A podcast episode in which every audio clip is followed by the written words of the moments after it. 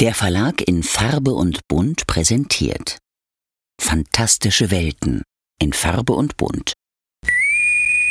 Planet Trek FM ist ein Podcast von planettrek.de. Die ganze Welt von Star Trek und darüber hinaus.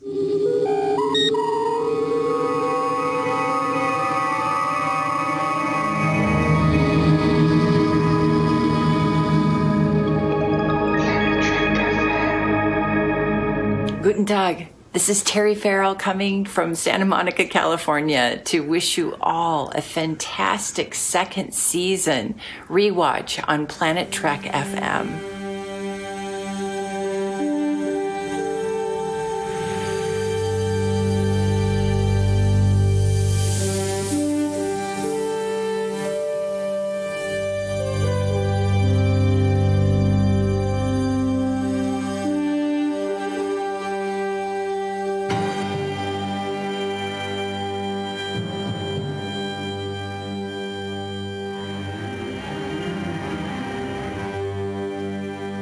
Moin Moin und herzlich willkommen zu einer neuen Ausgabe von Planet Trek FM, die ganze Welt von Star Trek mit mir, eurem Björn Sülter. Heute geht's weiter mit Ausgabe 136 und der 15. Episode der zweiten Staffel von Star Trek Deep Space Nine in unserer DS9 Re-Experience. Es geht um Paradise oder zu Deutsch wie gewohnt etwas ausführlicher das Paradiesexperiment. Dazu begrüße ich wie immer die Autorin und Kolumnistin und vieles mehr, Claudia Kern. Hallo Claudia.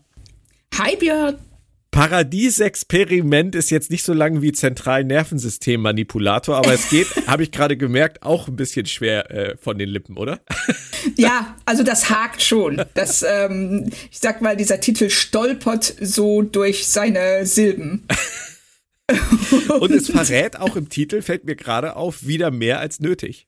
Ja, ich dachte gerade genau dasselbe. Also, wir sind wieder an dem Punkt, wo sie Dinge vorwegnehmen, die in der Folge eigentlich relativ spät äh, thematisiert werden. Ja.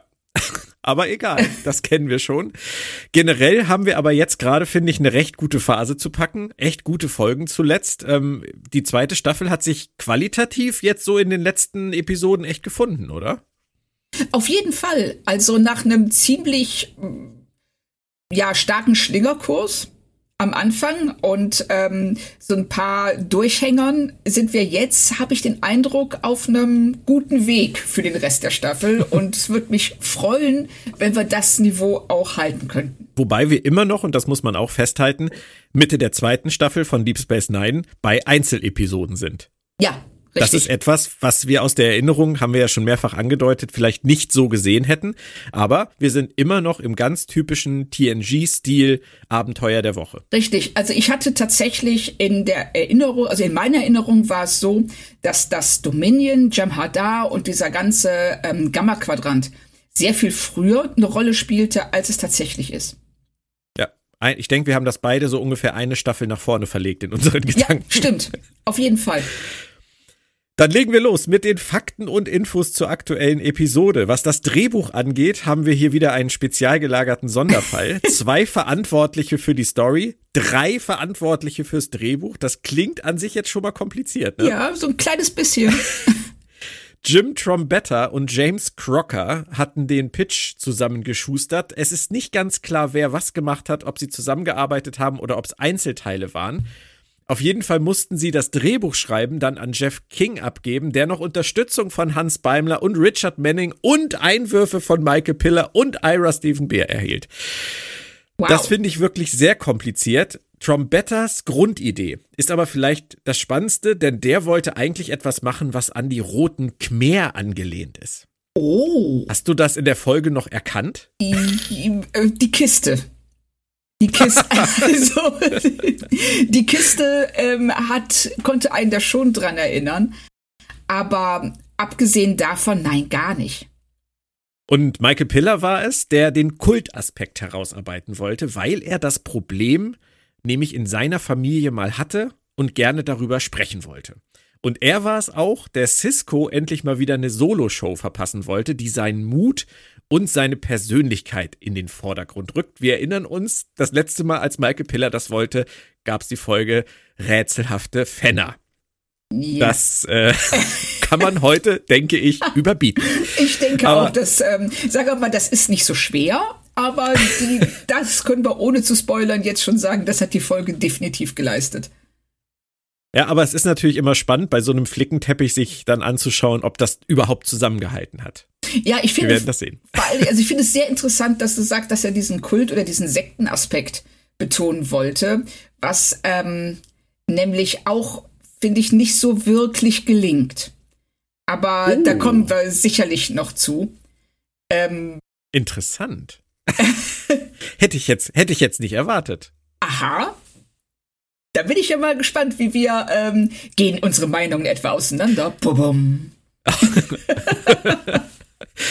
Regie führte auf jeden Fall Corey Allen. Der hat insgesamt zehnmal diesen Job bei Star Trek ausgeführt. Besonders im Gedächtnis blieb uns natürlich der TNG-Pilot, äh, Encounter at Farpoint, nicht weil er so grandios gewesen wäre, sondern weil es natürlich der Startpunkt von etwas ganz Besonderem war.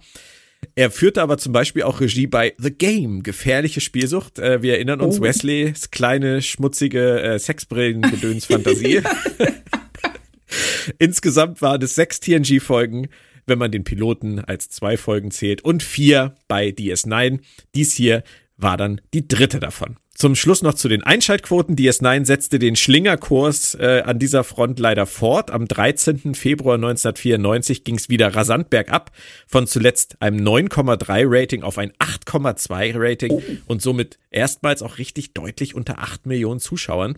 Ich finde das nach Whispers, O'Briens, äh, O'Briens Identität, finde ich das sehr, sehr erstaunlich, oder? Total. Also ich hätte jetzt, äh, so, ich hätte jetzt wirklich gedacht, dass ähm, nach einer so starken starken Folge, dass die ja. ähm, Serie dann die Zuschauer mit in die nächste Woche rüber retten würde. Aber mhm. ähm, man weiß, oder ich weiß zumindest nicht, was parallel gelaufen ist. Vielleicht war, keine Ahnung, Olympische Spiele oder ähm, Super Bowl oder irgendwas anderes. Aber das ist schon. Man weiß es nicht. Das, das ist ja. schon krass, dass die so viel verloren haben. Ist mir ganz häufig bei, bei Einschaltquoten aus der Zeit aufgefallen, dass es nicht zu erklären war, was nach was nach guten oder schlechten Folgen mit den Einschaltquoten passiert ist. Ich denke, es war einfach damals in der Syndication so, dass die Leute einfach mal eingeschaltet haben und mal nicht. Ja.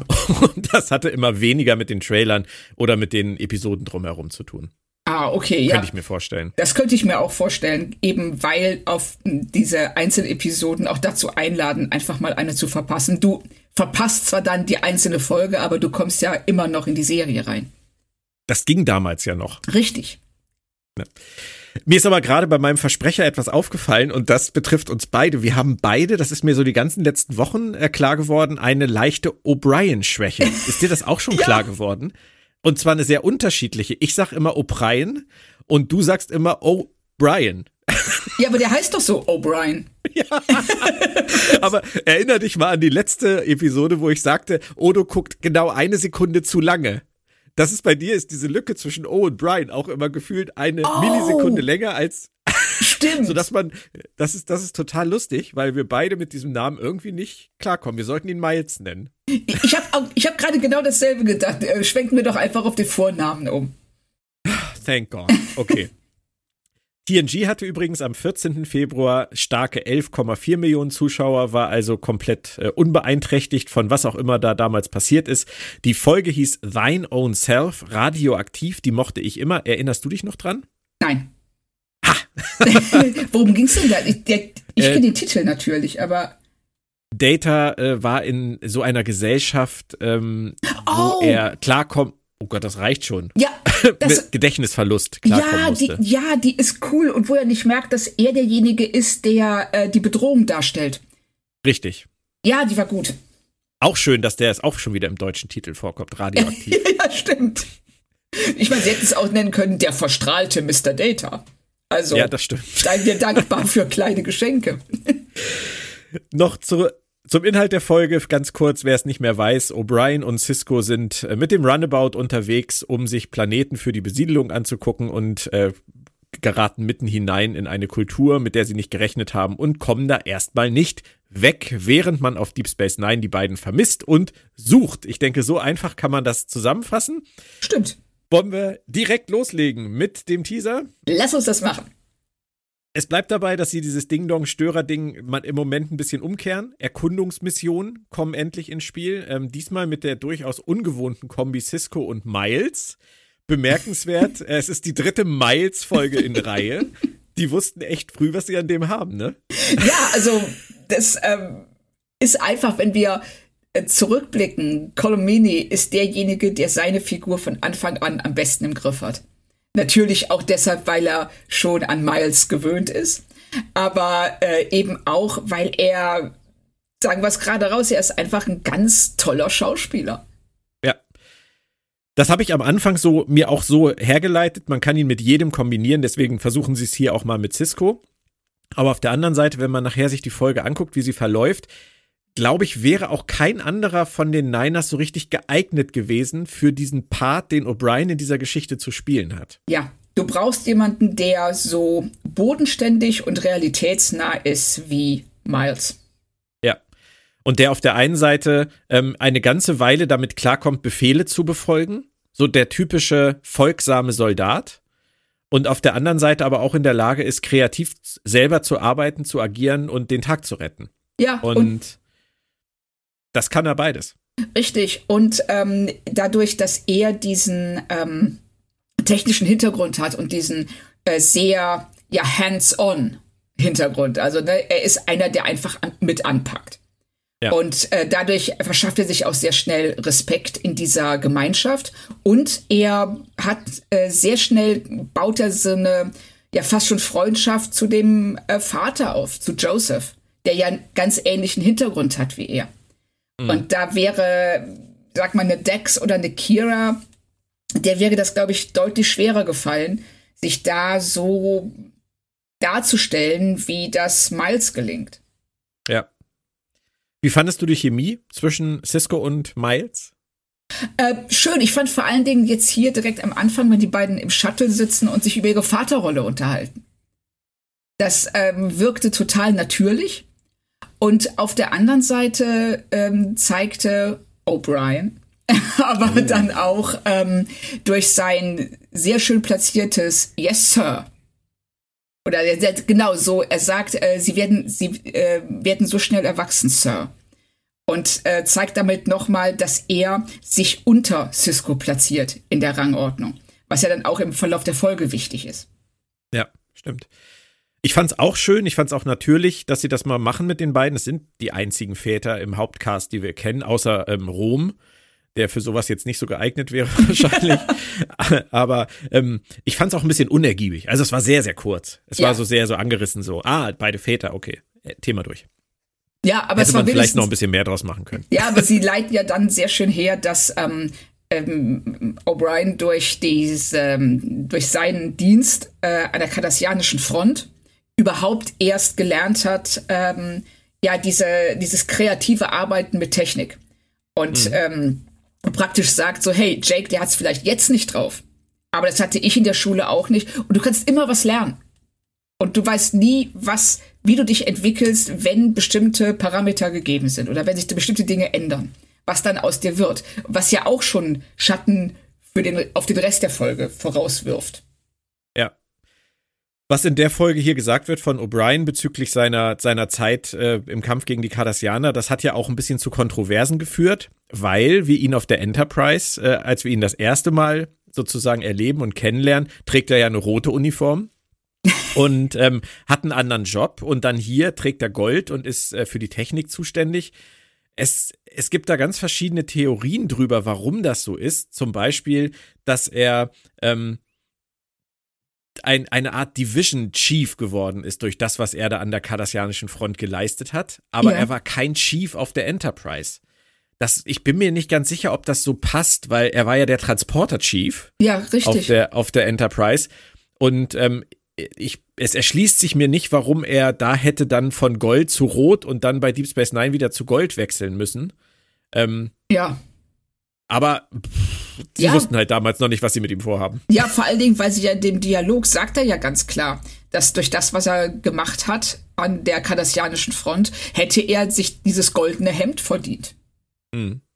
Ja, ja, wobei es ja keine Strafe ist, rot zu tragen. Nein, natürlich nicht. Aber äh, das impliziert zumindest, dass er seitdem Gold getragen hat.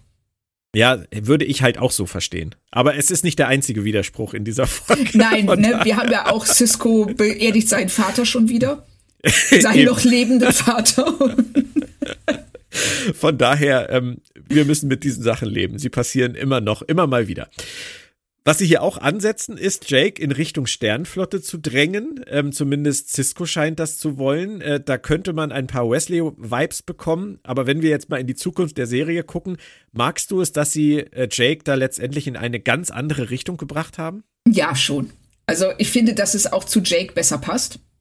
Mhm. Was dann aus ihm wird und ähm, dass sie eben auch zeigen, so nein, es gibt andere, ähm, andere auch erfolgreiche Lebenswege in dieser Zukunft, die nichts mit der Sternenflotte zu tun haben. Ja. Und das finde ich ganz wichtig, dass diese Welt nicht nur aus Sternenflotte besteht. Und dem Streben, da unbedingt ein Teil von sein zu müssen. Genau. Weil es ja. ist, das, das ist nichts für jeden.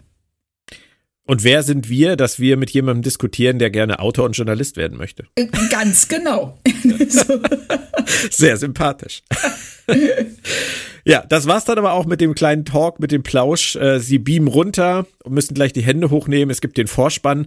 Und was mir so gefallen hat nach dem Vorspann war, dass die Leute, auf die sie da treffen, so freundlich sind. Weißt ja. du, besonders der lustige Joseph, man fühlt sich bei denen doch direkt wohl und willkommen. Ja, der ist so offen, also, ne, klar, sein, sein Sohn zeigt erstmal, also hat erstmal den Bogen in der Hand und ähm, gibt sich ein bisschen aggressiv, aber dann wird das ja direkt runtergespielt und Joseph ist ganz offen und sagt, oh, kommt mit, ne, wir haben gerade gekocht, ihr könnt mit uns essen. Und ähm, herzlich willkommen und wir freuen uns so, euch kennenzulernen. Und wie ist eigentlich das Fußballspiel so und so ausgegangen und wer, ne, so, was ist gerade die neueste Mode, sagt ja dann diese Cassandra, als sie ins Dorf kommen. Und also es ist alles sehr offen und freundlich und man hat nicht den Eindruck, also da werfen sich keine Leute finstere Blicke zu oder sonst irgendwas. so. Kein, kein Düdüm-Moment im Hintergrund. Ja, ja, Nein. richtig. Ne, oder so eine Kamerafahrt rüber und du siehst, wie jemand so äh, ganz verschlagen sich in die Schatten drückt oder so. Der Medizinmann. Der Medizinmann, ganz wichtig, genau. Der seine Autorität äh, gefährdet sieht. Hat dich das gut eingelullt, was die da gemacht haben? Oder sind dir da schon Zweifel gekommen an diesem ganzen Happy, Campy, was da passiert ist? Ähm, das, da, man, musste, man muss das natürlich auch einfach so hinnehmen und sagen, ach, wie schön. Ja, also man muss es am Anfang erstmal hinnehmen. Aufgrund der Tatsache, dass es eine Deep Space Nine Folge ist, die 42 Minuten dauert, kann man schon auf die Idee kommen, dass da irgendwas nicht stimmt. Sonst wäre das vielleicht ein bisschen langweilig. Aber so. mich hat's erstmal gekriegt. Ich fand's erstmal Ja, mich auch. Ja. Mich auch. Also man, äh, die Frage ist ja hier, kommt die Bedrohung von innen oder von außen? Ja. Und äh, wir hatten ja schon die äh, Folge mit ähm, Miles und Bashir auf Bajor, wo sie in dieses Dorf kamen, das von dieser, an, anscheinend von diesem äh, riesen Godzilla-Ungeheuer bedroht wurde. Und äh, da musste ich dran denken, als ja. äh, am Anfang dieser Folge. Stimmt. Das haben sie gut gemacht. Ich musste dann tatsächlich mal kurz in die englische Tonspur wechseln, als die Frage nach dem Fußballmeister kam weil ich mich gefragt habe, ob sie das wieder falsch übersetzt haben, ob es wirklich Fußball war oder ob es Football war. Nee, Nein, es war tatsächlich Soccer. Und erst dachte ich so, ist ja total witzig, dass der, dass der ausgerechnet nach Fußball fragt, weil Fußball in den USA, das ist ja auch heute immer noch nicht so wirklich der große Bums. Aber dann fiel mir ein, im Juni und Juli 1994 fand die Fußball-Weltmeisterschaft in den USA statt. Also wenige Monate nach Ausstrahlung dieser Folge. da haben sie doch tatsächlich ins Drehbuch die Vorfreude auf die WM im eigenen Land reingeschrieben und den Leuten gesagt, guckt mal Leute, es gibt Fußball, dieses Jahr sogar das, bei uns im Land. Das ist ja cool, weil ich bin da auch drüber gestolpert. Ich dachte so, hey, von allen Sportarten, die ihnen einfallen könnten, ja. haben sie Fußball genommen und das ähm, war so ein bisschen überraschend und ähm, aber das erklärt es natürlich. Das erklärt es zumindest, wenn man, wenn man äh, aus der Serie heraustritt in die reale Welt. Ähm, ich hätte jetzt bei Cisco zum Beispiel eher erwartet, dass der auf so eine Frage antwortet, Fußball? Bist du bescheuert? Woher soll bitte Cisco wissen, wer Fußballmeister war? Ja, das interessiert genau. ihn doch nicht die Bohne. Genau. Und vor allen Dingen, was du das auch bedenkst, so, wir haben hier, so wie, ähm, wie provinziell die Frage eigentlich ist. weil wir haben hier äh, einen gigantischen Alpha-Quadranten mit was weiß ich wie vielen 100 Föderationsmitgliedern und wie vielen tausend Planeten und dass äh, A sofort klar ist, auf welchem oder über welche Meisterschaft er redet. Mhm. Und ähm, auch dieses Spiel sofort äh, äh, allen vertraut ist. Oder auch wenn dann Cassandra fragt, ja, was ist denn gerade für, was ist denn gerade modisch so äh, der Trend? Und du denkst so, ja, wo denn? Ich kann mir nicht vorstellen, dass auf Vulkan die gleichen Modetrends herrschen wie, was weiß ich, in Kanada. Ja, nee. so, das. Aber gut, Cisco weiß ja auch nicht, wer Meister geworden ist. Er wusste ja nur, dass der eine Spieler irgendwie, seit er sein Implantat gekriegt hat, nicht mehr derselbe war. das, ähm, das, so, das ist ganz seltsame Unterhaltung. Das ähm, definitiv, ja. Ja, und, und dann äh, vor allen Dingen so, wenn sie dann fragt, so, ja, sind die Röcke jetzt länger oder kürzer? Und er sich dann direkt zu äh, O'Brien umguckt und sagt, hör mal, du bist hier verheiratet, also. Und er das dann auch weiß. Ja, ich glaube, er tut nur so. Ja, das, also, das wäre natürlich noch schöner. also, wenn mich jemand sowas fragen würde, müsste ich auch, müsste ich mir auch was zusammenlügen, glaube ich. Aber egal. Alexus kommt ja dann auch direkt ins Spiel. Ähm, in den ersten zehn Minuten würdest du sagen, unverdächtig? Ja. Also okay. sie ähm, ist zwar sehr, ähm, sie ist wahnsinnig stolz auf das, was sie erreicht haben, auch zu Recht, weil das ja. ist ja ne, diese klassische Situation, wir haben die Schiffsbesatzung mit Passagieren, die irgendwo auf einer einsamen Insel gestrandet ist und ähm, die jetzt da irgendwie überleben muss. Und das zu schaffen, und sie sagt ja auch, also sie leugnet ja auch nicht, dass es schwer gewesen ist, dass sie harte Winter hatten, dass sie viel Leid und Tod erfahren haben, aber sie schaffen es. Ja. Eine B-Handlung in der Folge gibt's auch noch, die wollen wir nicht äh, unerwähnt lassen. In homöopathischen Dosen, will ich mal sagen, verabreicht. Kira und Dex merken, dass die Rio Grande nicht erreicht werden kann. Das war's. So. Ja, genau. Und, und, und diese, du denkst so, okay. Ja, und diese extrem steife Unterhaltung zwischen Dex und Kira auf Ops. Ja, Terry Farrell verfällt da auch leider wieder so ein bisschen in ihr, in ihr Spielen aus der ersten Staffel, wenn sie so gar nicht schneit, wovon Kira redet. Ja. Es fand ich ja. auch so, es war so, mm. sie denkt, die redet immer noch über Pokern und über Pokerface und, aber geschenkt. Also, was willst du aus so einer Szene groß machen? Nicht viel. Aber das, äh, das ist absolut richtig, weil es muss uns einfach nur vermittelt werden, die wissen, da stimmt was nicht. Und das ist ja auch so ein Element, was sich halt durch die Folge wirklich ganz konsequent durchzieht, immer in ganz kleinen Dosen verabreicht. Sie merken es, sie fangen an, was zu tun, sie kommen etwas voran, sie kriegen was raus, sie sind da. Das ist so dieses, dieses Fortschrittselement, sag ich mal, in, im Drehbuch, während auf dem Planeten ja relativ viel Stillstand herrscht. Ja. ja. Richtig. Mehr, mehr sollte es nicht sein. Hast du anhand der Schriften von Alixus, die da überall rumliegen, direkt so leichte Sekten- oder Kult-Vibes bekommen? Oder wirkt sie für dich an dieser Stelle einfach nur wie eine Frau, die durch die Notlage, sag ich mal, zu sich selbst gefunden hat und viel zu sagen hat? Ähm, schon ersteres. Also dieses Platzieren, dieses strategische Platzieren ihrer Texte ähm, im Umfeld, das hat schon was von einer Sekte und hat mich auch ganz stark an die Bibeln in Hotelzimmern erinnert. Mhm. Ja. Ne, das so, das äh, ist ja auch irgendwie so eine christliche Organisation, die das ähm, machen.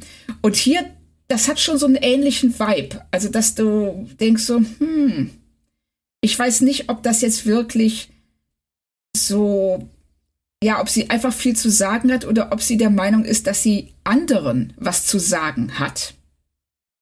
Ja, das ist halt, wenn sie so, ich sag mal, wenn sie so eine Leihbücherei da aufgezogen hätte, wo ihre ganzen Schriften drinstehen und man kann sich die ausleihen, wenn man Interesse daran hat, ist das eine Sache.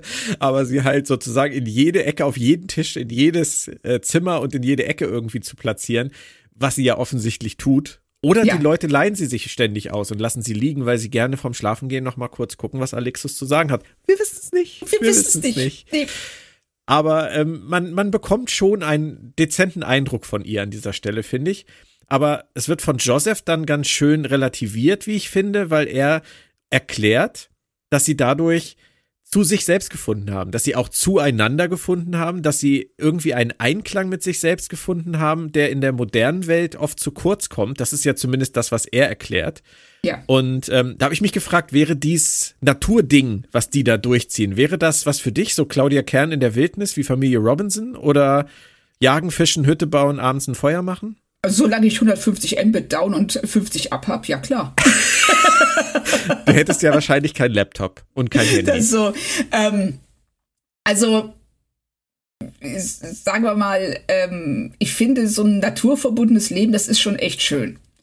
Also ja. ich äh, lebe ja hier auch wirklich sehr ländlich mhm. und ähm, bin auch viel draußen und viel in der Natur, aber ähm, wir haben schon aus Gründen eine Zivilisation. Und so. ich weiß ja nicht, wie es dir geht. Schön, wie du mir die Welt erklärst. Wir haben schon aus Gründen eine Zivilisation. ähm, ja, ähm, ich, die kann auch gerne bleiben, die Zivilisation. Die hat auch viel Gutes für sich. Äh, das sehe ich durchaus ein. Ich finde das aber schon sehr reizvoll, muss ich sagen. Also, ähm, ich weiß auch gar nicht, du hast eben gleich von, von äh, Down- und äh, Upload-Volumen und äh, Geschwindigkeit geredet. Du müsstest ja nicht arbeiten. Weißt du, wenn du, wenn du jetzt wirklich irgendwo nur noch in der Hütte wohnen würdest mit, äh, mit deinem äh, Mann und deinem Hund und äh, würdest einfach nur noch jagen gehen für das, was ihr braucht und ansonsten dich mit Dingen beschäftigen, die dich abseits von Arbeit im Internet und Schreiben interessieren, Wäre das okay? Oder würdest, oder würdest du sagen, selbst wenn du es nicht müsstest, wäre diese Arbeit, die du machst, etwas, was du vermissen würdest? Ich würde es total vermissen. Okay. Also, ich weiß nicht, also das sind ähm, so Sachen, die ähm, ich würde es unheimlich vermissen, Dinge nicht erkunden zu können. Also jetzt im Sinne von ähm, äh, Wissen. Wissen zu bekommen und äh, Dinge zu lernen, jetzt außerhalb, klar, ne, du kannst jetzt sagen, ja, aber du lernst so viel über die Natur und auch dich selbst und das ist absolut richtig. Das, ähm, das stimmt und ich glaube auch, dass das zumindest anfangs sehr erfüllend wäre, weil du ähm, in unmittelbarem Kontakt zu deiner Umwelt stehst und dich nicht, wie wir es ja normalerweise machen, durch äh, Mauern und Wände und alles Mögliche von der Umwelt trennst. Hm. Auf der anderen Seite nimmst du natürlich auch das ganze Negative in Kauf. Und dazu gehört unter anderem eine normalerweise zumindest, wie sie ja auch sagt, nicht gesicherte Existenz. Und ja, sagen wir es mal ganz einfach, du hast keine Antibiotika. Das, das Fass machen sie ja dann auch direkt auf. Richtig. Aber dennoch, ähm, das ist halt, das ist halt am Ende die Frage, was man, was man will und was man bereit ist, dafür zu opfern. Ähm, so reizvoll das ist, darauf würde ich auch nicht verzichten wollen. Also für so ein Leben darauf zu verzichten, im Zweifelsfall mir selbst oder meinen Liebsten helfen zu können. Das ist, ja. das ist ganz klar. Ich glaube aber, dass wir gar nicht so große Probleme damit hätten, langfristig mit so einem Leben klarzukommen, ähm, wenn man grundsätzlich ein bisschen naturverbunden ist wir beide sind ja auch in einem Alter, ähm, in dem wir durchaus aufgewachsen sind ohne Handys. Ja, ja, richtig. Ne? Und ähm, wir haben unsere komplette Kindheit und Jugend ohne Handys verbracht. Ja. Das ging auch. Und, es geht, ähm, aber es war scheiße. Nein, nein, stimmt nicht. es, ich weiß, ich weiß genau, was du meinst. Es gibt wahnsinnig viel zu wissen und es gibt heute die Möglichkeit, wirklich auch alles zu ergründen. Du kannst bis ins Kleinste, du kannst nicht nur dich mit Wissenschaft und Philosophie und Politik und, und Gesellschaft und was auch immer, Medizin beschäftigen. Du kannst auch bis ins Detail Star Trek-Folgen analysieren, Richtig. wenn du das willst. Ist die Frage, ob man das muss. Ja, das ist, ähm, ich habe vor, vor ein paar Jahren mal was gelesen, was mir im Gedächtnis geblieben ist, dass ähm, heute jedes Kind mit einem Handy in der Hand mehr Zugriff auf Wissen hat als der US-Präsident 1960. Und das ist noch nicht lange her. Und das ja. ist krass. Und das, ähm, und man hat, ähm, also es ist so unkompliziert, es ist so einfach. Du musst nicht ähm, in eine Bibliothek gehen. Du musst ähm, nicht hoffen, dass die Bibliothek oder die Stadtbücherei das zufälligerweise hast, hat, was du möchtest. Du stolperst im Internet über Dinge, von denen du vorher vielleicht noch nie gehört hast. Und auf einmal eröffnet sich diese Welt vor dir. Mhm. Und das ist so geil. Und das sind ähm, Möglichkeiten, die man bis vor kurzem, ähm, die bis vor kurzem nur ganz, ganz wenige Leute hatten. Ja. Und jetzt kannst du zu jedem sagen, weißt du was? Ähm, oder ich stehe morgens auf und sage, oh, ich habe heute mal Bock, ich möchte jetzt programmieren lernen. Und dann gehe ich auf YouTube und dann gebe ich ein Python lernen oder C-Sharp oder was weiß ich. Und dann sehe ich auf einmal, oh wow, hier sind 400 Videos. Und ich kann mir das selber beibringen. Ich kann das lernen. Ich muss nicht darauf warten, dass irgendjemand da ist, der, der mir das anbietet. Nein, ich kann es aktiv lernen.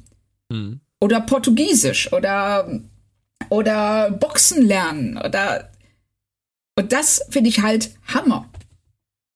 Bin und, ich komplett bei dir. Ja, ja, ja. So, was hier, was, ähm, was Alexis macht, ist ja, sie isoliert diese Gruppe völlig. Das heißt, das einzige Wissen, worauf die zugreifen können, ist das Wissen, das bereits in der Gruppe besteht. Mhm. Und das ist entsprechend begrenzt. Klar, sie sagt, dass sie durch den, sie gehen in den Wald und sie finden immer wieder neue äh, Dinge und Kräuter und ähnliches, äh, mit denen sie heilen können oder mit denen sie ihr Essen würzen. Aber auch das ist letzten Endes begrenzt. Und ähm, immer auf das, was die Gruppe zu bieten hat. Und je mehr Leute in dieser Gruppe sterben, desto reduzierter wird das Wissen. Ja. Und das ist halt ne, das Problem mit Isolation. Deswegen ist es eigentlich sehr interessant, sich zu fragen, was am Ende der Folge danach passiert. Nämlich ja. mit, der, mit der Option, wieder Kontakt aufzunehmen und wieder sozusagen an einer größeren Gemeinschaft teilzunehmen. Will man das? Braucht man das? Kann es da einen Einklang geben? kann man sich das Beste aus diesen beiden Welten irgendwie zusammenschustern. Kann man sagen, es ist die Hütte irgendwo in Alaska, aber es ist die Hütte mit Internet und es ist die Hütte mit ähm, allem, was mich so interessiert, immer verfügbar, Netflix und Co. Kann ja. man das? Ich glaube, ich, glaub, ich könnte das. Ich glaube, ich könnte diesen, dieses Zusammenspiel. Aber Auf ich, finde, Fall. ich finde den Ansatz, den sie verfolgt, dieses, und da kommen wir nachher ja noch äh, zu, dieses seine eigene Kernidentität suchen, das finde ich nicht ganz reizlos, muss ich zugeben. Richtig, aber ich finde, dass sie, ähm, dass ihre Prämisse, hm, ich will nicht sagen falsch ist, aber doch zumindest, ähm, dass man ihre Prämisse hinterfragen sollte. Weil ja. sie, ne, weil sie sagt, du kannst dich selber nur in der Isolation finden. Während ähm, jemand, der offener ist, sagen würde, ich kann mich selbst nur finden im Umgang mit anderen. Und je mehr andere ich habe, von denen ich mich abgrenzen und definieren kann, aber die ich auch ranlassen und ähm, deren Lebensweisen ich für mich auch übernehmen kann, umso runder werde ich als Persönlichkeit, umso ausgefüllter und umso klarer kann ich mich selbst auch definieren durch mhm. das, was ich kennenlerne. Und da geht sie, finde ich, diesen, dieser Rückzugsweg der wäre für mich der falsche Ansatz. Genau, und da brauchen wir gar nicht über andere reden, da können wir ganz einfach über uns reden, wenn es darum geht. Ich würde dich als eine Person einschätzen, die absolut zu sich selbst gefunden hat. Zu der Art, wie du sein und leben willst. Würde ich ja. jetzt einfach mal so, ist mein Gefühl. Ist auch mein Gefühl. Kann natürlich sein, dass ich morgen früh aufwache und sage, ach verdammt, wäre ich doch Steuerberaterin geworden. Aber glaub nicht. Nee, aber ähm, du? Du hast, du hast das ja auch ohne Isolation geschafft. Darauf wollte ich hinaus. Ja, und, das ist ähm, genau. Und ich finde, äh, dass durch Reisen, durch äh, andere Menschen kennenlernen, andere Kulturen kennenlernen. Ja. Und das kann man heute halt sogar ohne Reisen. Ja, aber äh, du wirst nie, du wirst es nie, ähm, also kein HD-Video, selbst in 4K, kommt an das ran, was du äh, wirklich erlebst, wenn du vor Ort bist. Richtig, aber auch da haben wir dann wieder diese Abstufung. In der Isolation hast du gar nichts. Wenn du beides zulässt und äh, dich zumindest informieren kannst, hast du zumindest etwas. Aber natürlich, am besten wäre es, wenn jeder von uns in seiner Lebensspanne es nutzen würde, wirklich alles zu bereisen, was es zu bereisen gibt und alles kennenzulernen, was es kennenzulernen gibt. Aber wer kann das schon? Ja, genau. Es kann, äh, sind, glaube ich, eine sehr, sehr kleine Gruppe, ja. die das kann. Aber bei dir ist es ja ähnlich. Ich meine, du lebst ja auch sehr ländlich. Ja. Auch und klare Entscheidung dafür. Ja. ja. Und aber auch das andere kennengelernt. Lange. Genau. In einer, in nicht, Kiel ist keine Großstadt, aber Kiel ist äh, auch keine kleine Stadt, wenn man mitten in Kiel wohnt. Und ja. ähm, das ist halt auch ein völlig anderes Leben. Das habe ich ja lange gehabt. Von daher, und, und diesen Wandel, den ich in meinem eigenen Leben herbeigeführt habe in den letzten zehn Jahren, hin zu was völlig anderem, den, den habe ich ja auch nicht in der Isolation mit den Schriften von Alexus geschafft, sondern den habe ich geschafft, weil ich alles, alles kannte und für mich entschieden habe, welcher Weg der richtige ist. Deswegen bin ich da komplett bei dir. Also die Isolation als, als ähm, Startpunkt für so etwas anzusehen, ihr braucht diese Isolation, um zu euch selbst zu finden, als einzigen Weg ist definitiv sehr diskutabel. Ja, das finde ich auch. Und ähm, bei Alexis kommt ja dann noch hinzu, dass sie den anderen Dinge vorspielt, die nicht real sind. Und sie zwingt, äh, eine Weltsicht anzunehmen, die sie für richtig hält, aber sie lässt den anderen nicht die Wahl, das für sich selbst zu entscheiden. Exkurs äh, ja. beendet. Ähm, du hast das Antibiotikum angesprochen und da sind wir jetzt genau wieder in der Folge drin. Das war für mich so eine, so eine Wendung aus dem Klischee-Handbuch des Drehbuchschreibens. Das ist natürlich an der Stelle, wo alle sagen, guckt, wie gut wir es hier haben. Jemand krank ist und die moderne Medizin dann leider fehlt. Und das ist natürlich dann genau das, ich will jetzt nicht sagen Totschlagargument, aber das ist dann genau das, der Realitätscheck, den wir gebraucht haben, um zu verstehen, ganz so einfach ist es dann halt doch nicht mit diesem einfachen Leben. Ja, genau, das einfache Leben ist eben äh, alles andere als einfach. Es ist ein sehr hartes Leben und äh, ein Leben, das, wie wir ja auch ansatzweise sehen, mit großen Mühen verbund, verbunden ist und eben auch mit großen Risiken. Und ja. ähm, da haben wir ja dann auch gleich den ersten Konflikt zwischen Cisco und Alexis, als er ihre Medizin als primitiv bezeichnet und sie sofort steil geht.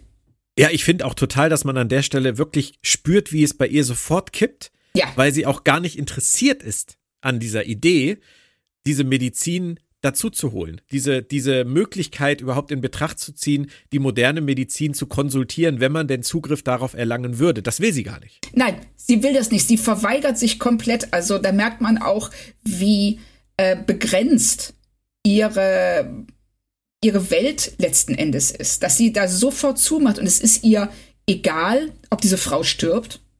Es geht ihr nur darum zu beweisen, dass sie recht hat.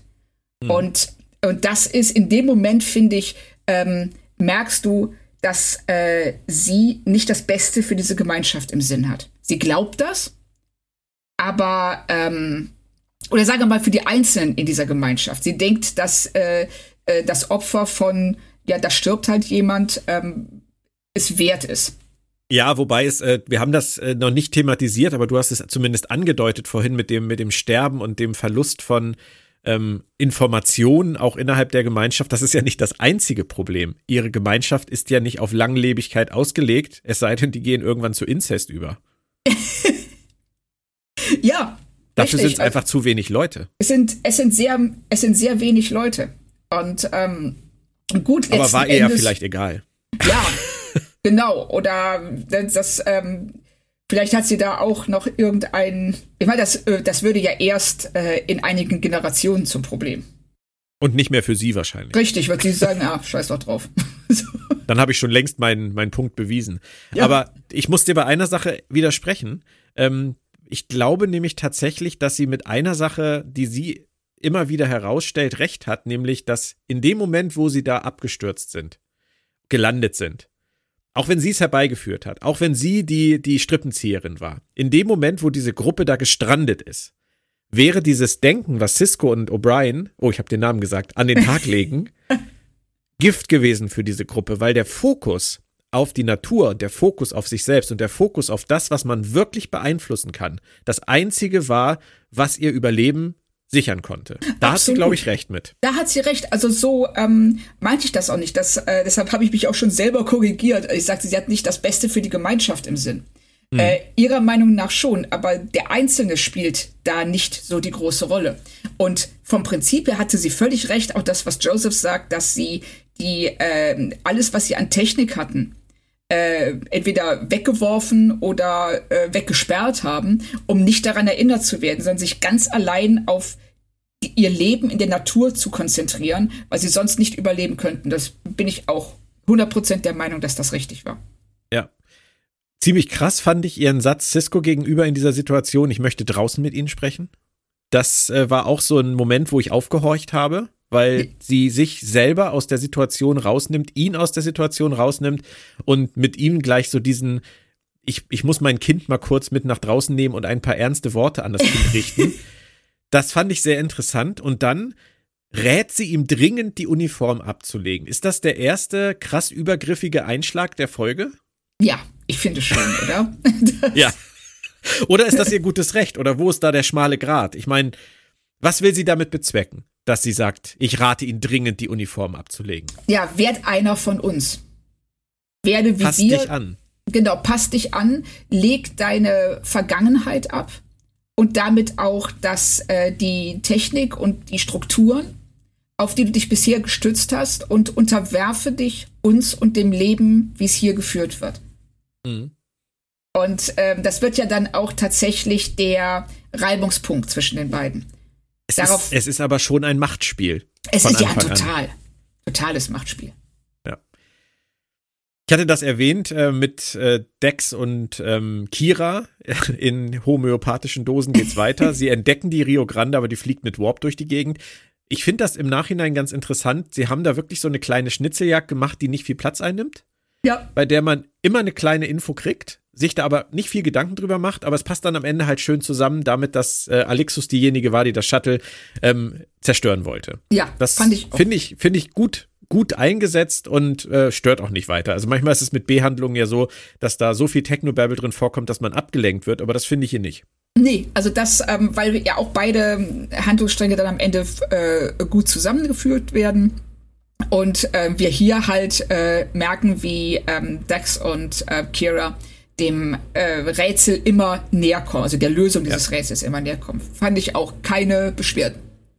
Bei der Feldarbeit kommt es dann zu dem von dir bereits erwähnten Widerspruch. Mein Vater war ein Koch. Ja.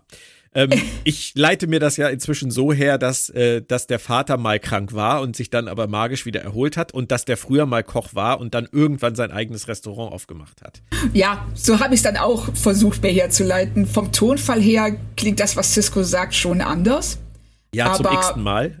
Ja, ja, ja genau. Aber ähm, auch ne, im Zweifel für den Angeklagten, er meinte damit, sein Vater war mal Koch und dann hat er sein eigenes Restaurant geführt. Und ja, das, aber das ist etwas, was ich eigentlich ja wirklich nicht mag. Und das habe ich jetzt ja auch wieder bei Picard mit äh, Picards Mutter festgestellt dass wir die in diesem, in dieser TNG-Szene als alte Frau sehen und sie bei Star Trek Picard das umgedeutet haben zu, sie ist früh gestorben und Picard hat sie sich dann immer als alte Frau vorgestellt, damit es für ihn einfacher zu ertragen war. Das ja. sind so, da, da, da nehmen sie Türen, die nur ein Spalt offen sind, treten die auf und sagen, ja. naja, ganz zu war sie ja nicht. ja, ja, richtig. Da guckt, die war nicht ganz zu. Man die konnte sich zu. das so herleiten. Ja. Und es ist äh, natürlich mega kompliziert und im letzten Endes, wie ich finde, auch nicht immer hilfreich. Und es ist auch nicht immer fair, weil man ja auch als gerade als Zuschauer ähm, aus solchen Szenen irgendwas rauszieht, mit dem man dann unter Umständen jahrelang durch die Gegend läuft. Ja. Wie zum Beispiel richtig. Ciscos Vater ist tot. Ja, genau. Und äh, als er dann auftaucht nach der Wunderheilung, ja, ja, ja. Wir, wir haben auch nie seine Brüder kennengelernt, die er hier erwähnt. Richtig, finde ich auch, stimmt. Finde ich auch super interessant. Er hat ja mehrere Brüder offensichtlich und ähm, mindestens zwei. Und von denen haben wir, glaube ich, also nach meinem Gefühl nie wieder was gehört. Das stimmt. Jetzt, jetzt wo du sagst, ähm, das ist irgendwie ähm, wegen, ich, ich habe mich so in dieser Vatergeschichte aufgehangen, dass ich äh, die Brüder überhaupt nicht bedacht habe, aber du hast absolut recht. Cisco und, und O'Brien lassen die Uniform an. Äh, das fand ich auch ganz interessant, dass die da erstmal völlig drüber hinweggehen. Und dann kommt die Kiste ins Spiel. Die Kiste. Auf den ersten Blick würde ich jetzt mal sagen, wirkt das schon krass barbarisch, oder? Was die da ja, machen. also, also das ist ähm, erstmal ein, der Typ hat eine Kerze gestohlen. so, ja, aber Claudia, was willst du denn in so einer Kultur dann auch anderes stehlen? Ja, ich meine. Genau, da fragt man sich A, warum hat er die Kerze gestohlen? Gibt es irgendwie eine Kerzenknappheit?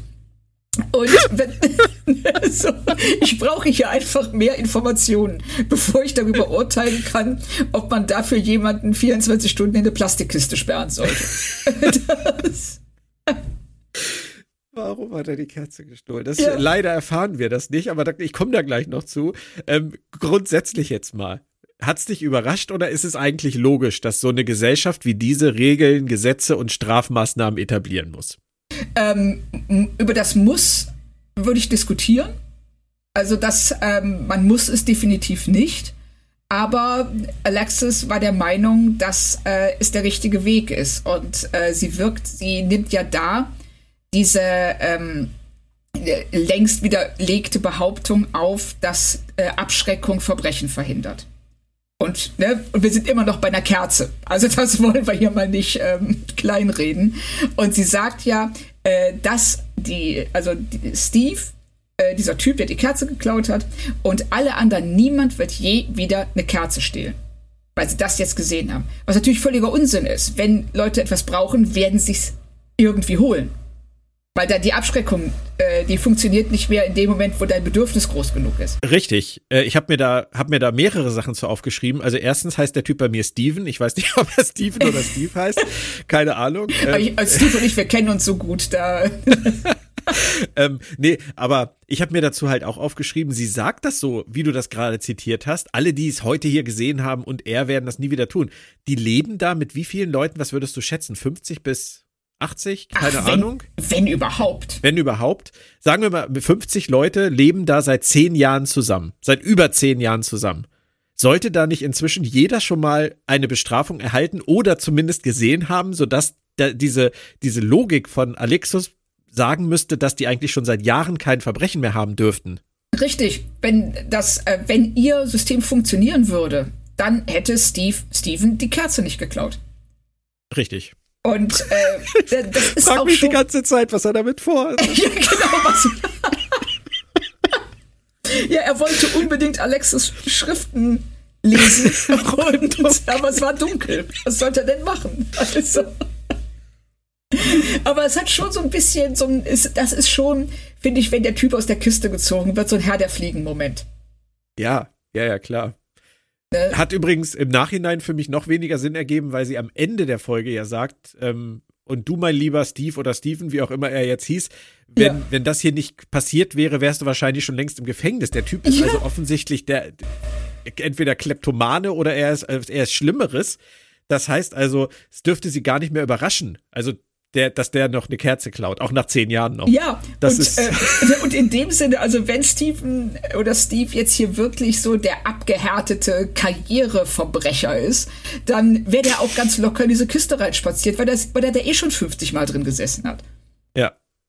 Ja, es ist nicht ganz, es ist nicht ganz logisch. Ich verstehe, was sie wollten. Sie wollten ein möglichst simples Verbrechen mit einer möglichst krassen Bestrafung zeigen. Ja. Deswegen, deswegen hat er eine Kerze geklaut. Ja, genau. Wenn es also, was Schlimmeres gewesen wäre, hätte vielleicht irgendeiner bei den Zuschauern noch gedacht, okay, da hat er das auch verdient, der böse Kerl, der Porsche. Richtig.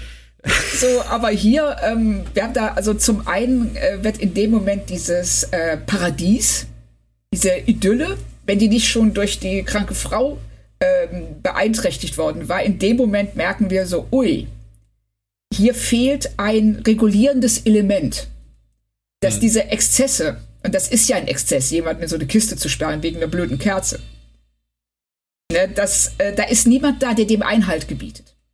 Würdest du denn so weit gehen wie Cisco und sagen, das ist Folter? Natürlich ist das Folter, ja. Okay, wollte ich nur mal ganz kurz festhalten. Wir sind du da also nicht? also ganz im Team Cisco. Doch! Also ich war mir nicht ganz sicher, wie sie das hier aufbauen. Ob sie das hier wirklich vom Drehbuch her so aufbauen, dass wir 100% Partei ergreifen sollen oder ob sie Cisco eine extra krasse Wortwahl in den Mund legen, damit wir ins Grübeln kommen. Ob oh, ich verstehe, was du meinst. vielleicht auch berechtigt ist, was Alexus da tut, weil sie es muss. Weil sie, weil sie irgendwie Recht und Ordnung aufrechterhalten muss, weil ich glaube, es gibt nicht wenige Menschen, die sich auch Struktur wünschen. Und wie die Struktur aussieht am Ende, das gibt halt irgendeine Obrigkeit vor, die man im Zweifelsfall selber nicht sein möchte. Deswegen war ich mir nicht ganz sicher, ob Cisco hier den Posten einnimmt, einfach ein krasses Gegengewicht zu bieten oder ob wir ihm zuhören sollen und sagen sollen, der Cisco hat recht. Ja, verstehe, was du meinst. Das, ähm, aber hier, die, so wie sie es aufgebaut haben und auch wie sie, ähm, äh, wie sie zeigen, wie wie fertig Steve ist, als er aus dieser Kiste gezogen wird. Ne? Und dass man denkt, also das, also das ist Folter, das grenzt nicht an Folter, das ist welche. Ja.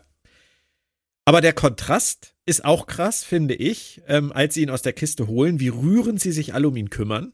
Das ist Zuckerbrot und Peitsche oder was ist das? Ja, es, äh, sie sagt ja, ähm, das ist jetzt vergessen, das ist erledigt. Und ähm, das ist ja auch so eine Herangehensweise, dass man sagt, so, hey, hier, äh, du hast das, du hast was falsch gemacht, du bekommst deine Strafe und danach ist das durch. Ja. Das äh, gibt ja ihm in dem Moment, wenn man es positiv betrachten will, auch eine Sicherheit. Und ja. allen anderen, die da drumherum sind, auch.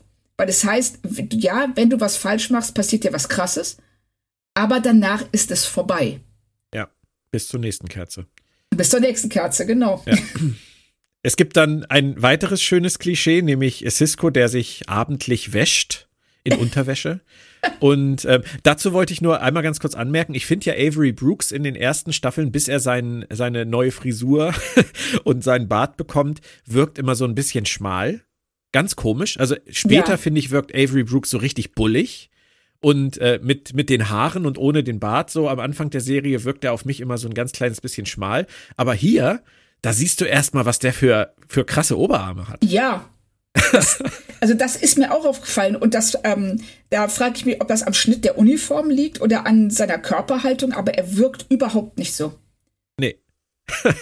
also wirklich interessant und äh, schön fand ich dann auch, ähm, dass äh, diese Cassandra, wenn sie dann reinkommt und äh, versucht, ihn zu verführen, ja dann äh, die äh, Unterhaltung eröffnet mit dem Satz, dass ähm, Alexis nicht an Türen glaubt.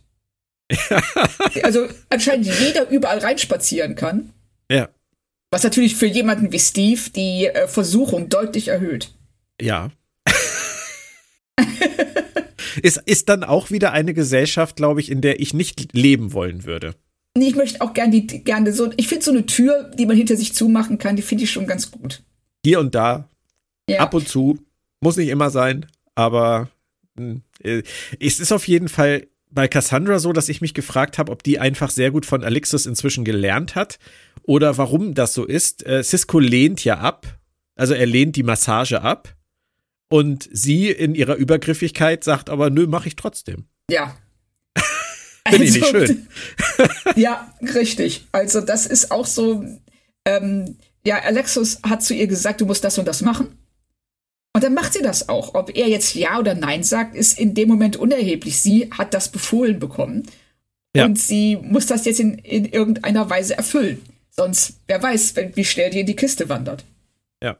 Die nächste Unterhaltung, Cisco äh, möchte dann ein ernstes Wort mit Alexus äh, wechseln, ähm, fällt wahrscheinlich genau in die gleiche Kategorie wie das Thema Folter oder angemessene Bestrafung. Er sagt, es ist verachtenswert. Sie sagt, es ist nötig, um die Gemeinschaft zu vergrößern und aufrechtzuerhalten. Aber da sind wir auch absolut bei Cisco, oder? Ja, da bin ich auch bei Cisco, weil, ähm, und das ist auch so ein bisschen mein Problem mit der ganzen Folge, dass ich hier ähm, rückblickend zwar sehe, dass ähm, es nötig war, ähm, den Fokus voll und ganz auf das Überleben in der Natur zu richten, aber dass sie mir nicht zeigen, wie diese Gemeinschaft überhaupt funktioniert.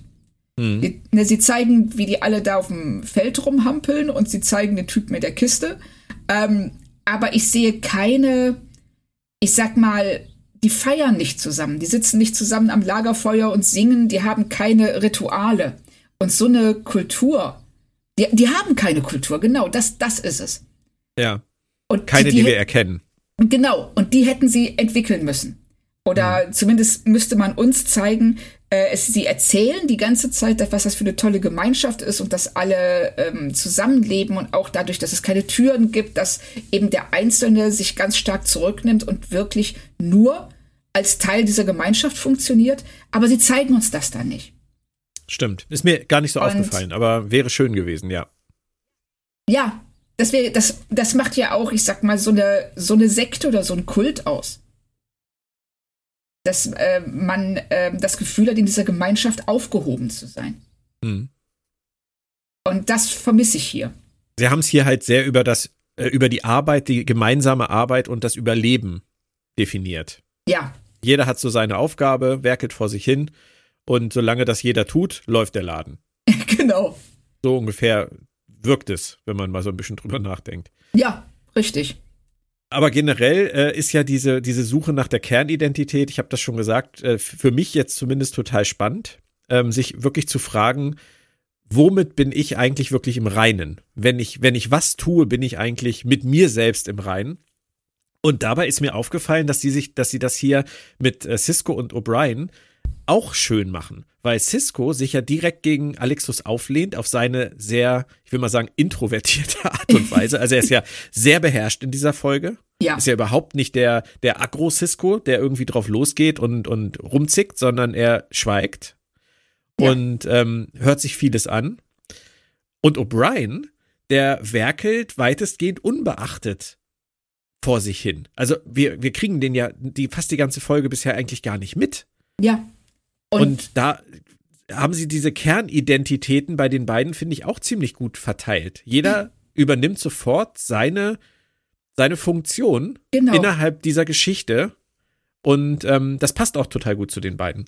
Das fand ich nämlich auch, dass ähm, Cisco sucht den Konflikt und äh, grenzt sich ab von Alexis und ihrer ähm, Weltsicht, während O'Brien hinter den Kulissen ähm, versucht, die Ursache rauszufinden, weil er, sagt, ja, das kann nicht sein. Das, was die hier erzählt, der Grund für das Nicht-Funktionieren von Technik, das kann nicht sein.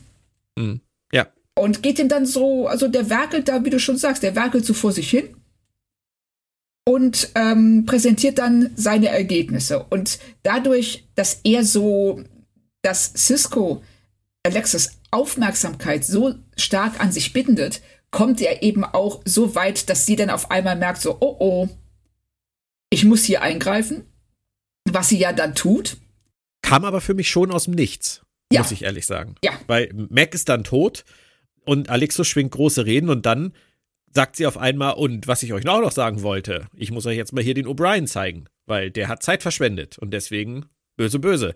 Das da hat es für mich in dem Moment überhaupt keinen Zusammenhang gegeben. Nein. Aber ich habe mir dann gedacht, vielleicht wollte sie auch einfach nur ablenken Ich denke, dass sie, Fragen zum Tod. ja, nach den Fragen, zu- weil sie ja vorher schon behauptet hat, dass es äh, dieser Mac halt besser geht.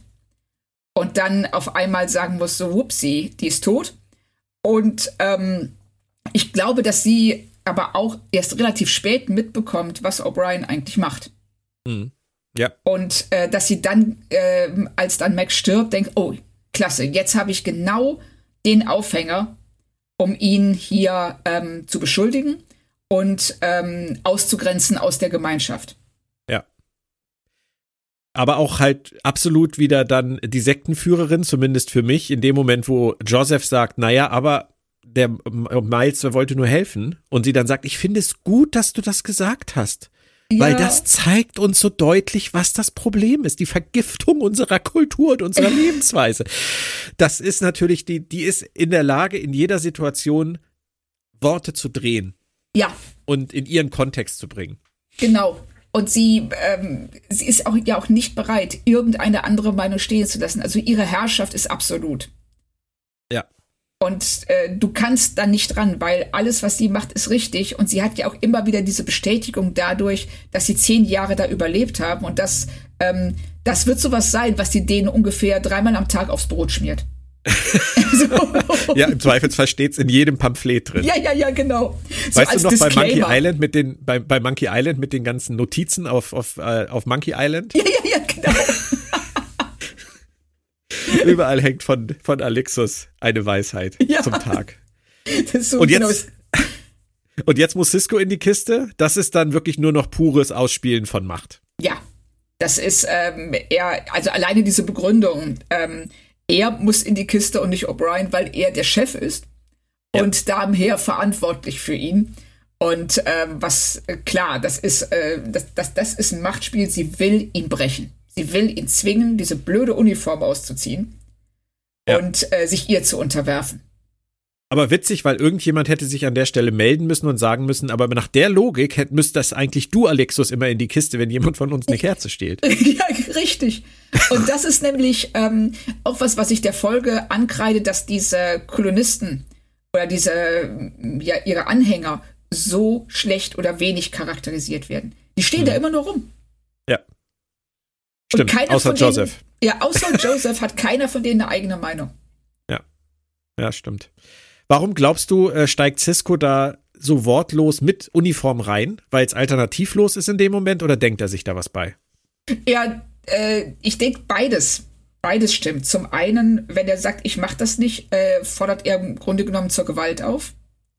Und das will er nicht, weil das sind 50 gegen 1 oder 50 gegen 2. Was soll da passieren? Er landet am Ende in der Kiste und ähm, das auf eine sehr würdelose und ähm, äh, unangenehme, noch unangenehmere Weise. Und er macht es auch, um zu zeigen, ähm, ich halte das aus. Und es ist die Frage, haltet ihr das aus?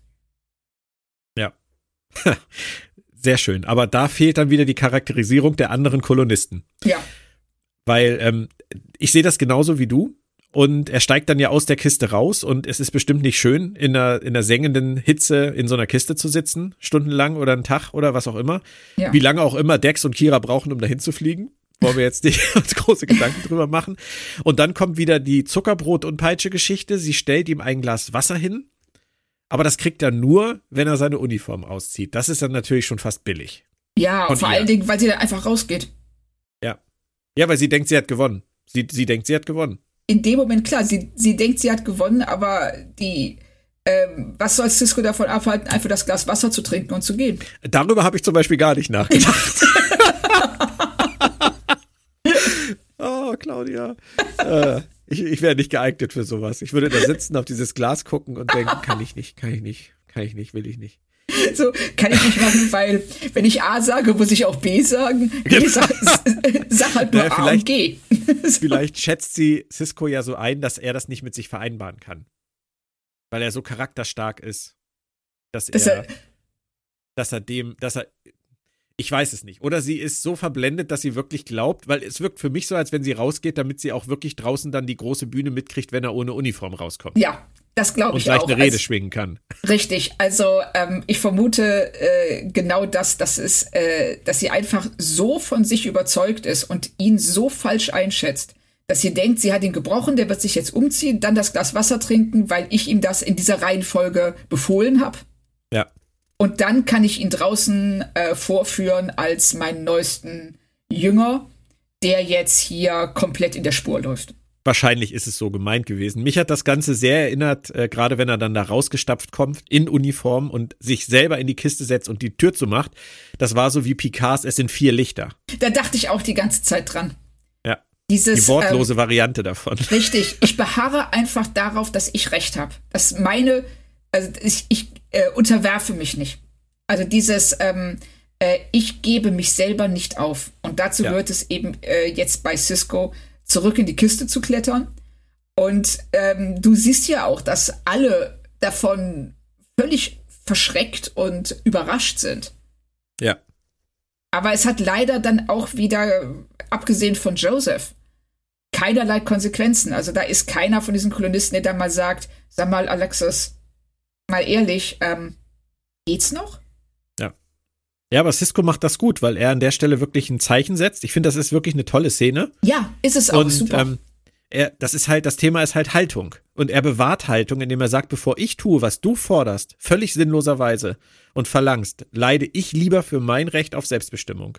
Richtig. Und das ist etwas, was allen eigentlich klar werden muss in dem Moment. Das, das kommt leider nicht rüber, außer bei Joseph, richtig? ja, Aber ähm, das ist das, was die Szene für uns aussagt. genau. Und O'Brien kommt dann ja auch ins Spiel und er versucht es bei Joseph, richtigerweise, weil der sein Gewissen offensichtlich noch nicht komplett verloren hat. Ähm, ich finde das auch schön, wie er sagt, äh, guck einfach mal da unten diese Ablagerung, ich mach's auch so, dass es nicht wehtut. Ja, ja, ja, Das ist, genau. das ist O'Brien. Das finde Ja. ich, das finde ich schön. Und auch wie er da mit seinem selbstgebauten Kompass loslatscht, das ist ganz großes Kino, finde ich. Und Ja. vor allem, da soll Alexus noch mal sagen, der Typ wäre auf Technik angewiesen. Richtig. Und das ist nämlich das Schöne, dass er zeigt so, hey, Ähm, Wenn es nötig ist, kann ich das.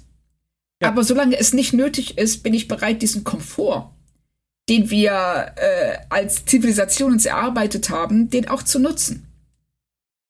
Und ähm, ich finde auch sehr schön, wie wir hier, äh, dadurch, dass er dann auch von dem Sohn gejagt wird und ähm, äh, dieser Konflikt kommt, dass wir einfach sehen, dass äh, es Gewalt erfordert, Leute von Wissen fernzuhalten.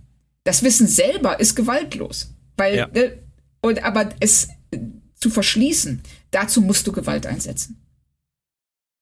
Das ist ein sehr, sehr schönes Fazit zu dieser Folge, finde ich. Und das alles nur durch diese kleine O'Brien-Szene, ja. die fast nicht auffallen würde. Stimmt. so. Nochmal ganz kurz was zum Lachen. Bei Minute 37 gibt es eine Verfolgungsjagd mit Pfeil und Bogen. Ich habe ich hab auch, ich, ich habe extra kurz geguckt, wo wir sind. so. Aber O'Brien überrascht uns auch nochmal, indem er seine Uniform als Köder benutzt. Also der Typ ist wirklich kreativ, kann man ja, nicht anders sagen. Richtig. Und ich mag es auch total, wie er aus dieser Passivität, die man ihm fast unterstellen hätte können, die ganze Zeit, voll aufdreht und dann so polternd ins Dorf zurückkommt mit seinem Gefangenen und sagt so, jetzt, äh, jetzt bin ich wieder da. Da ist er auf einmal der Macher und das mag ich halt auch. Er krempelt dann halt die Arme hoch, er weiß, er muss jetzt für Cisco übernehmen, weil der sitzt für ihn in der Kiste. Ja. Und das machen sie gut. Richtig. Also, dass er, ähm, ob, ähm, Miles tut immer das, was nötig ist. Also er ist, ähm, aber innerhalb seines Charakters, also sie verdrehen und verbiegen ihn nicht, sondern diese Figur ist so geschrieben, dass sie bestimmte Dinge einfach sehr gut tun kann. Und dazu gehört eben auch dieser Wechsel von ich agiere im Hintergrund und überlasse Cisco den Konflikt, bis hin zu, okay, jetzt muss ich diesen Konflikt übernehmen und lösen. Ja. Und das macht er wunderbar. Ein bisschen schnell kam dann, fand ich, wie Alexus alles zugibt, wie sie äh, zugibt, dass sie das Feld mitentwickelt hat, dass sie alles eingefädelt hat, dass sie da stranden, dass sie diese ideale Gemeinschaft erschaffen wollte. Das ist dann der Moment, wo sie wirklich einfach so umfällt und sagt, ja gut, dann packe ich jetzt halt komplett aus. Oder war das okay an der Stelle? Ich fand es sehr schnell. Das, äh, ja. Da bin ich deiner Meinung, dass, weil sie äh, weil das ist so, ähm, äh, was sie dieser Gemeinschaft angetan hat. Dadurch. Also sie hat, ähm, es sind Leute gestorben, die nicht hätten sterben müssen. Die ähm, nur, sie hätte dieses, dieses äh, Gerät nur ausschalten müssen und äh, Notruf lossenden und jeder, der da gestorben ist, würde jetzt noch leben. Ja. Und ja. Ne, dass sie dass sie sich dem, dass sie das, dass sie da in dem Moment dann so einfach umfällt und das alles zugibt. Das finde ich auch, ähm, ja, ich finde es ein bisschen, ja, es, es geht einfach zu schnell und ich kann mir auch nicht vorstellen, dass sie das vor sich selber nicht anders gerechtfertigt hat. Hm. Nee, das, das, das kam tatsächlich ein bisschen, bisschen unerwartet und passte nicht so ganz zu dazu, wie sie sich an ihre Macht klammert letztendlich. Ja, genau. Aber gut. Ähm, ich musste dann natürlich den Satz von O'Brien, äh, wer mitkommen will, so nach dem Motto, wir haben Raum für alle in unserem Shuttle. Er meint natürlich die Runabouts. Ja. Ähm, musste ich natürlich sofort überprüfen, weil das illustrierte Handbuch zu Deep Space Nine erscheint ja im Oktober. Und ich hatte mich erinnert, dass ich das Kapitel über die Runabouts übersetzt hatte. Ich konnte mich nur nicht mehr dran erinnern, ob es wirklich stimmt, was er sagt. Aber ja, auch wenn die nicht so aussehen, da passen tatsächlich in so ein Runabout hinten 40 Leute rein. Ja, also als ich das gelesen habe, habe ich auch gedacht, so, wie? Übereinander? so. ja, genau. naja, so als Transport wahrscheinlich. Das ist wie im Bus dann halt, ne? Im überfüllten Bus. Ja, ja, ja, genau, richtig. Oder auch wenn du manchmal, wenn du im äh, Fahrstuhl stehst und da steht für 20 Personen und ja. du guckst dich so um und denkst, nie im Leben. Wie passen hier 20 Leute rein? 20 Bleistifte vielleicht, aber. ja, ja, die gehen von einem anderen Körperideal, glaube ich, manchmal aus. Aber ja, genau. Joseph ist dann derjenige, der ähm, sagt, was offensichtlich alle denken, nämlich die Gemeinschaft ist real. Und da habe ich für mich dann nur so gedacht, interessant, da spricht dann schon direkt der Nächste für alle. Ja. Verselbstständigt sich ein bisschen, ne? Irgendwie schon. Also, die sind klar, die sind natürlich daran gewöhnt. Die letzten zehn Jahre hat ihnen Alexis gesagt, was Sache ist. Und ähm, die, äh, wenn sie abgesehen davon keinerlei Strukturen haben und äh, alle nur wie die Schafe mitlaufen, dann ja. ist es klar, dass sie äh, dann sofort auch jemand anderen akzeptieren und vielleicht sogar erleichtert darüber sind, dass jemand für sie entscheidet. Aber mhm. äh, Joseph, das haben wir ja auch gesehen, ist keine Alexis. Der, nee. ähm, der äh, würde diese Rolle nicht so ausfüllen wie sie und das auch gar nicht wollen. Das ist auch gut für ihn. Ja. Aber wir erfahren es nicht. Leider. Sie nehmen äh, Alexis mit, sie nehmen ihren Sohn mit. Äh, mich hätte interessiert, was aus der ganzen Geschichte wird. Wir werden es nie erfahren. Ähm, das Einzige, was wir kriegen, ist noch diese Abschlussszene mit den beiden Kindern, die auf die Kiste starren. Und das fand ich dann wieder ganz nett, das weil es uns cool. zeigt, dass, dass Cisco halt irgendwie Eindruck hinterlassen hat. Ja, und es zeigt vor allen Dingen auch ähm, und das, was wahrscheinlich Michael Piller aussagen wollte der ja anscheinend ähm, aus dem familiären Umfeld zumindest Leute kennt, die ähm, in einer Sekte gelandet sind. Dass ähm, äh, du selber entscheidest dich vielleicht aus mehr oder weniger freien Stücken, diese, in diese Sekte hineinzugehen. Aber was ist mit den Kindern, die reingeboren werden? Hm. Die können sich dieses Leben nicht aussuchen. Ja, und die werden sich vielleicht überlegen. Ja. Ja. Also, das bleibt das, zumindest offen. Richtig, und es gibt ja da auch, ähm, wie du eben schon richtig gesagt hast, keine Perspektive. Das, äh, wenn die da bleiben ohne ähm, äh, ja, Zuwanderung von außen, dann kommen da irgendwann nicht so schöne Exemplare bei raus? Würde ich mal sagen. Ja. so nach ein paar Generationen. Ja. Also, da, ähm, um ein paar Sachen haben sie sich rumgewunden. Ja, richtig. Themen. Also da, da, da gehen sie nicht drauf. Das ist auch nicht der Fokus der Folge. Also in dem Sinne Nein. ist das schon okay. Aber man muss sich trotzdem fragen, was denn Alexas eigentliches Ziel war, weil sie konnte hier kein neues paradiesisches Zeitalter erschaffen, in dem ähm, es keinen Fortschritt gibt. Also äh, Fortschritt hat es immer gegeben. Von dem ersten Moment an, wo jemand einen Stein in die Hand genommen hat und hat sich gedacht, hm, wenn ich den an der Seite anspitze, äh, habe ich vielleicht ein cooles Werkzeug. Ja. ne, so bis hin zu ähm, äh, Smartphones und ähm, Rovern auf dem Mars. Ja. Und dass sie da diesen künstlichen, diesen künstlichen Rückschritt, diese, diesen künstlichen Status quo erzeugen will. Und mit, ja, wie soll das weitergehen? Sollen die immer auf dieser Ebene? Das hat so eine Zeit nie gegeben. Und, das, mhm. ähm, und sie versucht da was zu erzwingen, was keinen Fortbestand haben kann. Seltsam. Seltsam. ich würde sagen, wir sind beim Fazit angekommen. Ähm, ich habe doch einen Fun Fact für dich. Es ist die erste Folge ohne Odo und Bashir in Deep oh. Space Nine. Es haben mehrere gefehlt, also Quark war ja zum Beispiel auch nirgendwo zu sehen. Stimmt. Aber ähm, die beiden zum ersten Mal. Also Fazit, würdest du mit mir mitgehen, wenn ich sage, durchaus unterhaltsam, gut, aber mit Schwächen in der Ausarbeitung, gerade was die anderen Kolonisten, die Motivation aller Beteiligten etc. angeht? Ja, richtig. Und ich finde auch, dass, ähm, also ich würde sagen, sie haben diese Gemeinschaft an sich nicht vernünftig charakterisiert und etabliert. Alexis wird sehr schnell zur Bösen zur Schurkin der Folge, was ähm, auch ihr gegenüber, glaube ich, ein bisschen unfair ist, weil der, weil sie ja schon sich mehr dabei gedacht hat, als nur die Böse zu sein. Ähm, auf der anderen Seite ist dieser Konflikt zwischen ihr und Cisco, der ist interessant und ähm, äh, Cisco und O'Brien machen beide eine gute Figur und sie ist unterhaltsam und ähm, ich würde mal sagen, das sind gute drei von fünf, vielleicht dreieinhalb.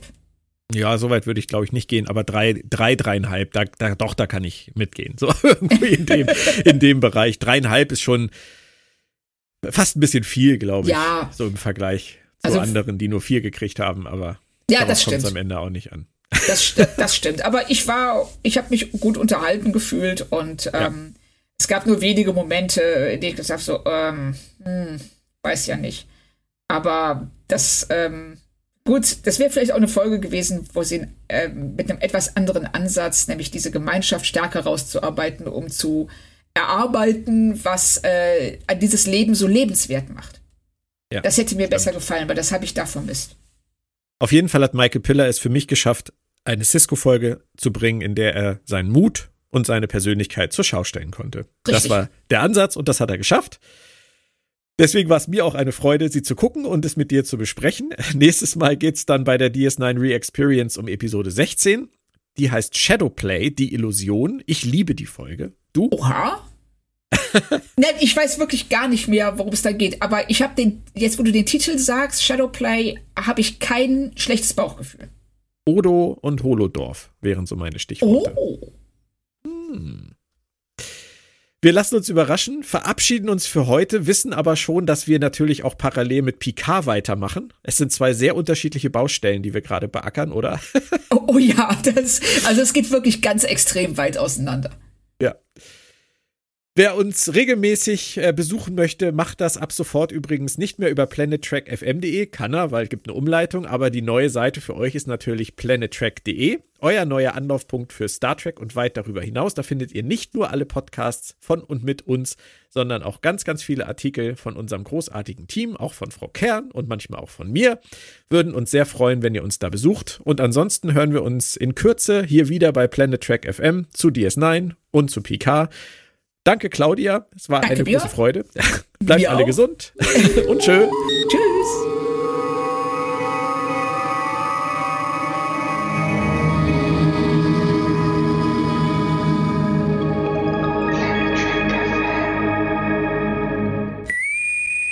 Planet Trek FM ist ein Podcast von planettrek.de. Die ganze Welt von Star Trek und darüber hinaus.